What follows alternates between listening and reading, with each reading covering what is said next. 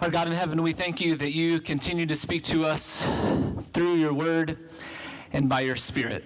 And Lord, I pray that we would be good hearers of your word today, and not only hearers, but also doers of your word. In Christ's name, amen.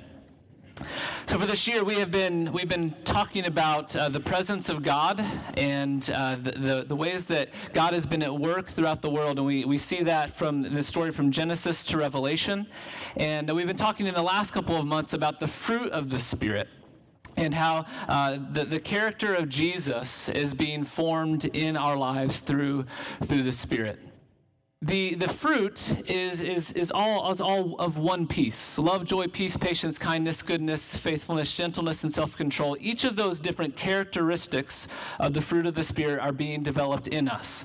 Uh, so it's, it's not as if, as, if, as if Ben gets patience and I get joy and uh, somebody else gets self control.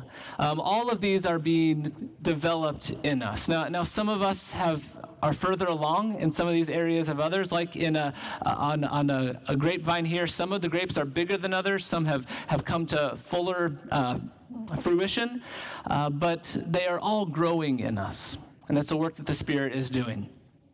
So another thing that God is doing in us through his spirit is is by giving us spiritual gifts. And that's what we're going to be focusing on the, on the next few weeks is uh, spiritual gifts and th- this idea that God has given us unique abilities and skills to be used for the sake of the church there are, are four main passages of Scripture that talk about spiritual gifts. Just want to throw those up there for you if you want to write them down. Have a read through them uh, through them this week. I think that will be helpful for you as we as we move forward in the next couple of weeks. Romans chapter 12, 1 through 8, 1 Corinthians 12 and 14, Ephesians 4, 1 through 16, and 1 Peter 4, 10 through 11. Uh, these are the, the main passages in the scriptures that speak about the fruit of the Spirit. But the main passage that I want to focus on today is 1 Corinthians chapter 12, verses 4 through 7. And so if you would turn in your Bibles there to 1 Corinthians chapter 12, verses 4 through 7. Paul writes this There are different kinds of gifts, but the same Spirit. There are different kinds of service, but the same Lord. There are different kinds of working, but the same God works all of them in all men. Now, to each one, the manifestation of the Spirit is given for the common good. Here is a definition of a spiritual gift. A spiritual gift are diverse abilities given to each of us by God that are used for the good and for the growth and for the unity of the church. Diverse abilities given to each of us by God that are used for the good and for the growth and for the unity of the church. As we talked about the fruit of the Spirit, we talked about how this is, uh, uh, all of these fruit are being developed in us. All those nine qualities are being developed in us. But the gifts of the Spirit is different. There are, are many, over 20 gifts of the Spirit that are listed in the scriptures. And Nobody has all of them. All of us are given individual gifts. And so, if the image of the fruit of the Spirit is this one grapevine with bunches of grapes growing on it, I think the, the image that we can have for the gifts of the Spirit is, of course, Christmas morning. You wake up on Christmas morning and there are dozens of gifts under the tree, but only a few of them have your name on them, right?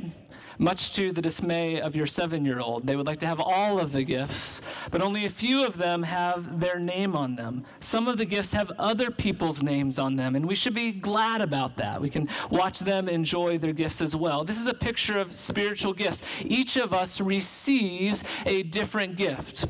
And for some of you, this is a good reminder that, that not all of the gifts are yours.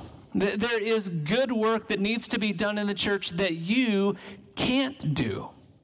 Not only that you shouldn't do it, but that you can't do it. You haven't been equipped with the right gifts to do it. There's work in the church that isn't yours to do. There is good kingdom work that needs to be done in the world that doesn't have your name on it. And some of you need to hear that because some of you see needs in the church and you, you take those up as burdens and you're tempted to take on that work and those responsibilities that don't relate to your gifts because you want to see the job get done. That's a good way to, to get burned out. And so, for some of you today, it's important to remember that not all of the gifts are yours. You can't do everything, and you need to trust that God is going to take care of those needs that you see out there that aren't yours to do. Now, for others of you, your problem is the opposite. You don't believe that God could possibly have given you a gift at all. You may think you're, you're too messed up. You, you failed too many times that God would never want to use you because of what you have done or because of who you are. Maybe you've been told by people that you're worthless, you're not going to amount to anything. And I want to say to you this morning that you should not believe those lies. That God has given you a gift, you have a contribution to make. There is a gift under the tree that belongs to you. There is good work to do that does have your name on it. When you become a follower of Jesus, you become a part of the church, you become more than just a spectator, somebody who sits and watches. You become a participant in the work that God wants to do in the world. God has given at least one spiritual gift to each one of us a gift, an ability that's used to help the church grow and to be healthy. So, in scriptures, in these uh, four different passages that I read uh, or I showed you earlier, uh, there are some different lists. And I'm just going to read through them real quick, uh, just so that you get a sense, for those of you who are unfamiliar with spiritual gifts, just so you get a sense of the kind of gifts that the scripture talks about. There's prophecy and service and teaching, encouraging, giving, leadership, mercy, grace, words of wisdom, evangelism, pastoral guidance, celibacy, intercession, words of knowledge, faith, healing, miracles, discernment, speaking in tongues, interpreting tongues, helping, hospitality, administration, apostleship, and martyrdom. And that last one's one that you only exercise one time. You live your whole life for it, but you only exercise it once. These are gifts. These are gifts that the Spirit gives to the church for the good and for the growth and for the unity of the church.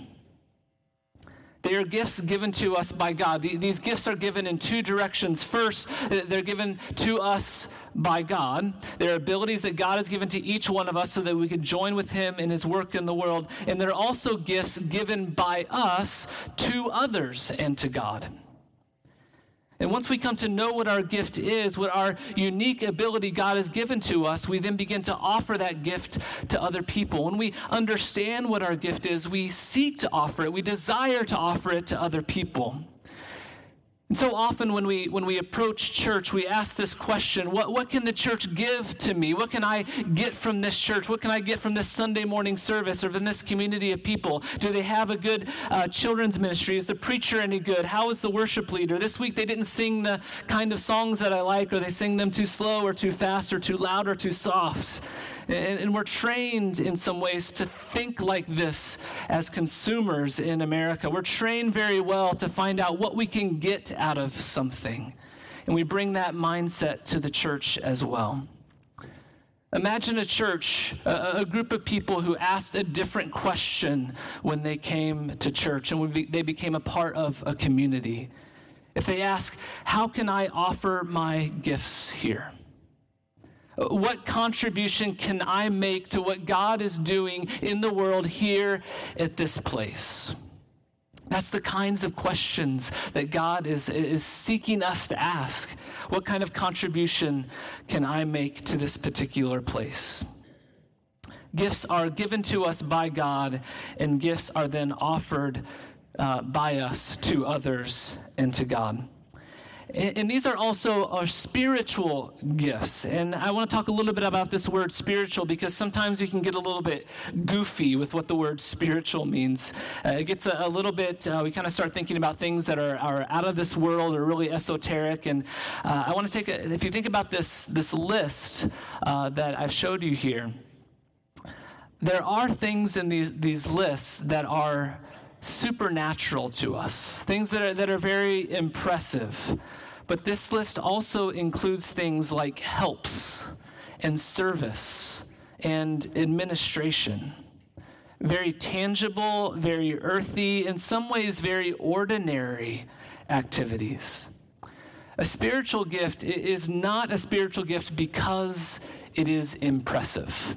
That's what I want I want you to hear today. A spiritual gift is not a gift, spiritual gift because it is impressive. There are three things that make a gift a spiritual gift. Three things that make a spiritual gift a spiritual gift. First, they are received in faith. If we have a particular ability, we are receiving that ability in faith that it's an ability that God has given to me. And I can only offer it for good kingdom work if I receive it in that way, understanding that it is a gift of God. It's not something that I've possessed, not something that I have developed, but something that I receive with faith. This is an ability that God has given to me. Secondly, it is a gift or an ability that is done in hope. It's done with the hope that this service that I am doing, that I am uh, offering to God, that it contributes to God's work in some way, even if I can't see the results. When we are exercising our spiritual gift, we must do it in hope because when we exercise our spiritual gifts, we can't always measure the outcomes. There's not always a bottom line to it, but we need to believe and to do that work in hope that what we do is an eternal work that the work that we do now will last in some way into eternity. So, a, a, spiritual gift is, is, is an ability that's received in faith, is done in hope, and that is exercised in love. When our work is done out of love, not so that other people will think well of us, not so that we can impress other people and receive their praise, but when our work is done out of a sincere love for God and for other people, then it is being exercised as a spiritual gift. Faith, hope, and love. Uh, when our gifts are exercised in faith and in hope and in love, our actions become a place where people experience the presence of God. Paul says in 1 Corinthians 12, verse 7, what I read for you a minute ago, is now to each one, to each one, to each person, every single person, to each one, the manifestation of the Spirit is given for the common good. What does manifestation of the Spirit mean? It means that the Spirit of God becomes visible and tangible through you when you exercise your spiritual gift. That the goodness and the mercy and the love of God is made known to others when you exercise your spiritual gift. Not because it's impressive, not because we can't imagine how it could possibly done, uh, be done in this, this miraculous way. It's when it's done in faith, hope, and love, people experience the presence of God through you. And Paul really emphasizes that these gifts are given to each one of us. The gifts, the fact that there are many gifts and that nobody holds all of them in their hands, is a reminder that we are dependent on one another. The gifts are given so that all of us to, together can build up the body of Christ. There are those, uh, those four passages, uh, three passages in Paul's letters Romans 12, 1 Corinthians 12 and 14, and Ephesians 4, where he talks about spiritual gifts. And each time that he talks about these abilities that each one of us have uh, in order to build up the body of Christ, each time he then uses this image of the people of God being like a body. And that each of us have a role to play. Like in our own bodies, each part of our body have a role to play. Look at Romans chapter 12, verses 4 through 6.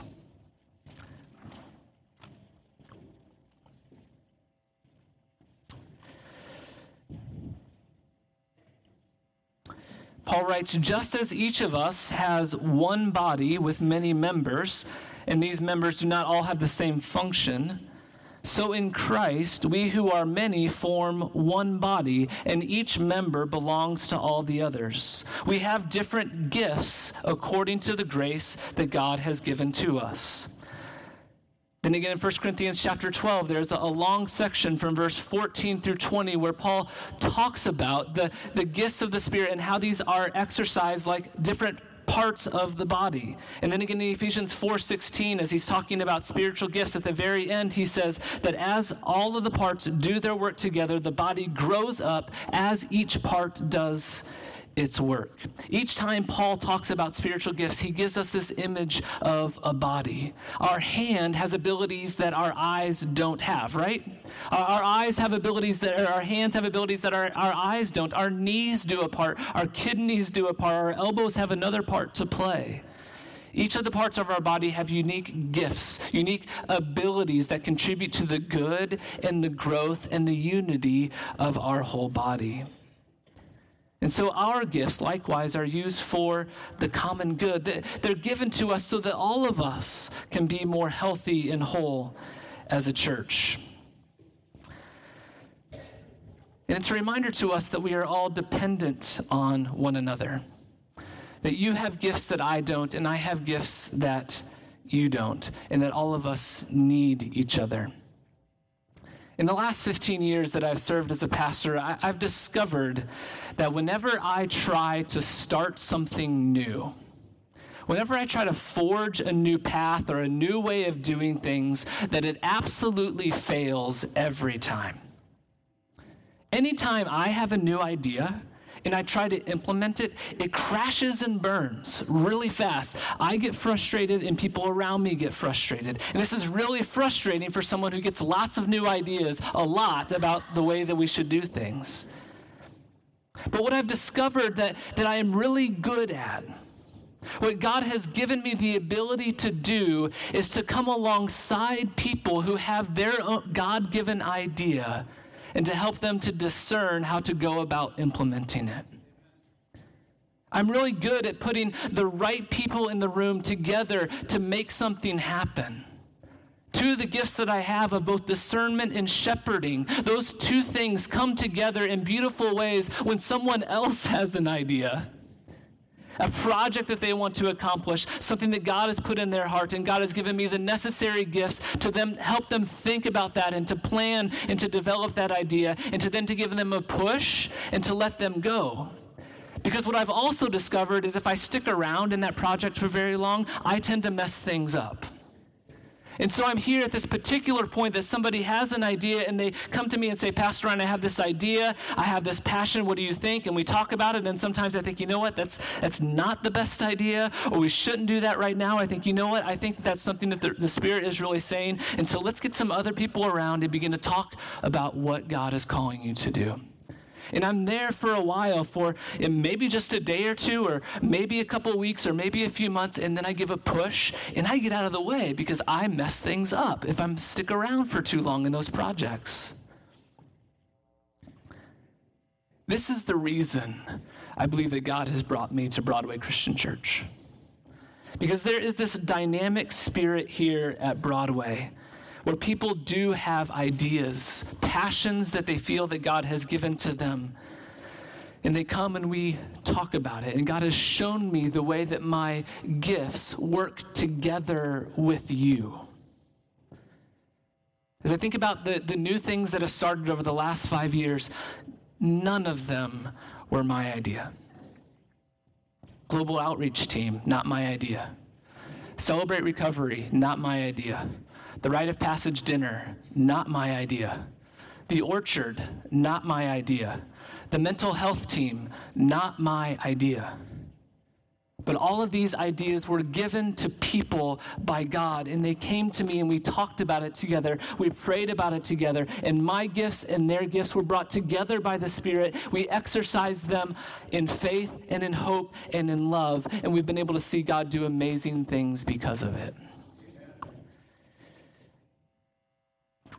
I believe that within every individual church, all of the gifts that God needs to do the work that He wants them to do are already there for the church to function in together. So I want us to think about that. Let me say that again. Every individual church has the gifts that they need to do the work that God wants them to do. They're already present. So let's think about Broadway, Broadway right now. I believe that all of the gifts that God needs to do what He wants to do through our church right now are right here in this room. We don't need anyone else. We don't have to, to hope for another 50 people to come so that we can do this or that thing. If there are new things that God wants to do, He will bring the people to do them. The mental health team is a really good example of that. As I was thinking about the, the 10 or 11 people on that team, there's only one of them that's been here longer than me. Uh, a couple of them came about the same time, and then the other five or six are people who've come in the last year or so that God has brought together because this is a new thing that God wants to do among us. And so, if there's anything that is holding us back to what God wants to do in us, it's not because God hasn't given us what we need. It's because we haven't yet discovered the gifts that are here. There are gifts that are not yet being fully exercised or are not being exercised to their fullest potential. There can be lots of reasons why they're not exercised. Uh, maybe for some of you, you really are just sitting on your hands and you're not doing the thing that God has called you to do. But I think that most often in a church, there are people that have these gifts and these ideas, but they don't feel like they really fit in the church with the way that it functions as it is. And I want to say to you, and I hope that you've heard from me today and experienced from me today in the last uh, in the last five years as I've as I've been a pastor here, that I want to hear the ideas that you have. I, I may tell you I don't think that's a good idea, but I want to listen to you. I want to pay attention to the, the gifts that he has for you and that has given to you and the passion that he's given to you, and to begin to create spaces where more of the gifts can be exercised. Because there are, are people, and the, the way that we do church in, in America sometimes just has these particular kind of boxes, these particular kind of gifts that the church really likes to use, and kind of leaves out some of the others. And I think there are some of you who have some things, have some things that are stirring in you that you don't really feel like have a place in the church. And I want to listen to that and to come alongside you and to discern what that might be. I believe that the gifts that God has assembled in this room are unique to what God wants to do at Broadway Christian right now at this very time. I really believe that. So it's important for us to discern what the gifts are and to learn how to exercise them in faith and in hope and in love. So I have a, little assignment for you, and then I'm going to finish with a story. Uh, your assignment's in your bulletin there. I would like for each of you this next week. Next week, we're going to be talking about how to discern what your gifts are, discern what your spiritual gifts are. And, and I want you to, to take a half an hour twice, two different times this week. And I want you to, first of all, think of the five or six scripture verses that have been particularly important to you in your life for all of us, there's these verses that for whatever reason you just find you have them memorized and you never tried to memorize them. Or maybe it was a verse that somebody spoke to you at a particular time in your life that you've never forgot. Write down the five or six verses that are particularly important to you. And secondly, is to think of two or three people in your life who have been important to you in your spiritual life and to write out why. Okay? I want everyone to do this. Okay, this is your ticket into church next week, okay? Okay, maybe not quite, but I'm really asking, I'm asking for all of you to do that. To take some time this week and to write out those gifts. And next week during my sermon, I'll walk us through thinking about, I, I believe that God had, God's hand has been in your life from the very beginning, before you ever knew Him. When you were a baby and your experiences, both good and bad, have shaped you into the person that God has made you to be, so that in this moment, He is calling you to something. In those experiences in your past, both good and bad, uh, the scripture verses that have formed your heart in some way, the people who have shaped you in some way, ha- have, have been moving you to this particular moment in time so that you can act and to exercise your gifts at this time and in this place. So I want you to think back on your life to the scriptures that have been important to you and to the people in your life who've been important to you and to bring those next week. Will you do that for me? Oh, man. It's going to be empty service next week. All right, well, that's my challenge.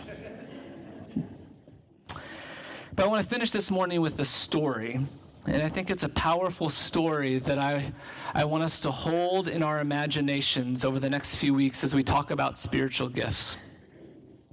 It's a story in John chapter 6 where Jesus was up on a mountainside and there were thousands of people who were coming to hear him teach. So Jesus is there with the 12 disciples. If you want to close your eyes as I tell the story, you can. Jesus is on the mountainside with his 12 disciples, and these thousands of people are coming. And then Jesus turns to his disciples and he asks this ridiculous question Where are we going to buy bread for all of these people? And one of the disciples looks at Jesus and says, Jesus, even if we had like an entire year's wages, it wouldn't be enough for everyone to have a single bite. So I'm not sure why you're asking even where we're going to buy it because we don't have the money to buy it. Then it seems like another one of the disciples went out into the crowd and he, he comes to Jesus with this little boy. And he says, Jesus, this little boy, he has five loaves, uh, barley loaves, and he has two fish, and he's, he's willing to give it to you. And Jesus takes the barley loaves and he breaks them and he gives the thanks to God and he takes the fish and he just begins to pass it out to the people. And on that day, 5,000 people were fed because of these five barley loaves and these two fish. There was a problem that Jesus saw. And he solves the problem through the courage of a boy who was willing to give up his lunch. He took what he had and he gave it to Jesus. He offered it to Jesus as, as a gift. And Jesus takes that very little thing and he uses it to do a miracle. And I want you to notice what's very important about this miracle. Jesus doesn't just snap his fingers and make bread and fish appear. Jesus does not make bread and fish out of thin air. Jesus uses a gift that was offered to him. He used what was offered, and that is the key to this story. Jesus takes what is offered and he does more with it than what could have been done simply from human effort or human generosity. Jesus does a miracle, no doubt about it, but the gift, the resource, it had to be offered. It had to be placed in Jesus' hands for him to use it. I suspect that day that there was more than one boy who had a little bit of food in their pocket. I mean, there's 5,000 people there. Somebody thought to bring a little bit of food for the day. But that food wasn't offered to Jesus. That gift wasn't offered to him. But this boy gave what he had, and 5,000 people were fed. As we think about the gifts of the Spirit in this story, I want this story to, to remain in our imaginations over the next couple of weeks. And there's two questions that I think that this story challenges us with as we think about spiritual gifts. And the first is very simply what is your bread and fish? What is the gift that you have? What is the resource that you have to offer? What is your bread? What do you possess? What do you own? What special ability do you have that you can offer to God and to other people? Maybe God has given you some really amazing idea, some uh, really amazing gift, or, or maybe what you have seems very meager and small to you. Maybe it seems very plain and unimpressive. It doesn't matter. The question simply is what is it that you have to offer? Jesus will make with it whatever he wants to make with it if you offer it to him. So that's the second question. Are you willing to offer this ability, this skill, this resource, this gift that you have? Are you willing to offer it to Jesus? Because it's not how big or impressive it is that Christ is concerned with, but how willing you are to offer it to Him. Are you courageous enough to come, to offer it to God, and to watch what He will do with it? There are some of you who do not believe that you have much to offer. You don't believe that you're talented. You think you're too old or you're too young or you think you have not enough experience. You think you don't have enough time. All of us feel like we don't have enough. Okay? All of us feel like what we have really isn't very much. But this is not Jesus' concern whether we have enough, because he has enough. Jesus is concerned with how willing we are to give what we have to him so that he can use that for whatever he wants. So the question is not whether you have enough or whether it's good enough or shiny enough or impressive enough. The question is very simply are you willing to offer it to Jesus? Do you have the courage to offer it to Him? So, those two questions as you think about this story over the next couple weeks. What is my bread and my fish? And do I have the courage to offer it to Him? Our God in heaven, we thank you for the ways that you have designed the church in this unique way. Diverse abilities, diverse skills, diverse passions, and you've brought us all together for the good and for the growth and for the unity of your church. So, Lord, I pray that you would use this week and the next couple of weeks to fan the flame of gifts that are simmering, that you would bring to our attention uh, new things that you want to do in us. And Father, if this is uh, something that uh, for each of us that we already know, we already know what our gifts are, God, I pray that you would encourage us in this time, that our gifts are not just used for ourselves, but Lord, as we use them in faith, hope, and love, that you will use it for your eternal good, your eternal work in the lives of other people.